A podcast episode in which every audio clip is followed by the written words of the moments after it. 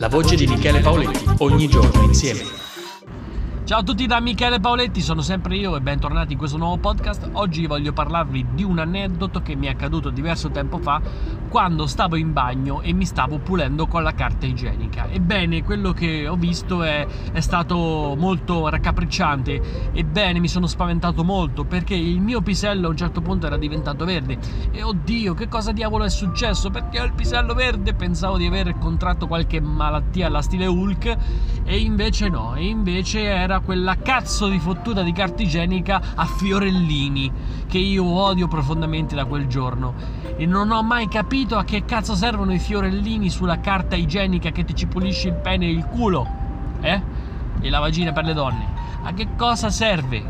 Non serve esattamente a un cazzo. La carta igienica deve essere bianca.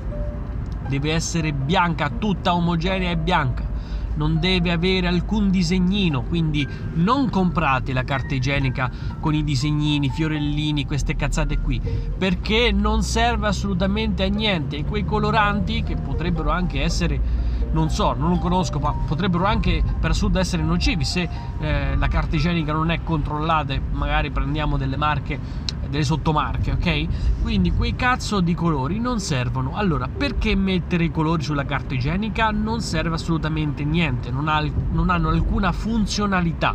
Alcuna funzionalità. Quindi il mio consiglio è non acquistate le carte igieniche con i fiorellini, con i disegnini, con i coloranti.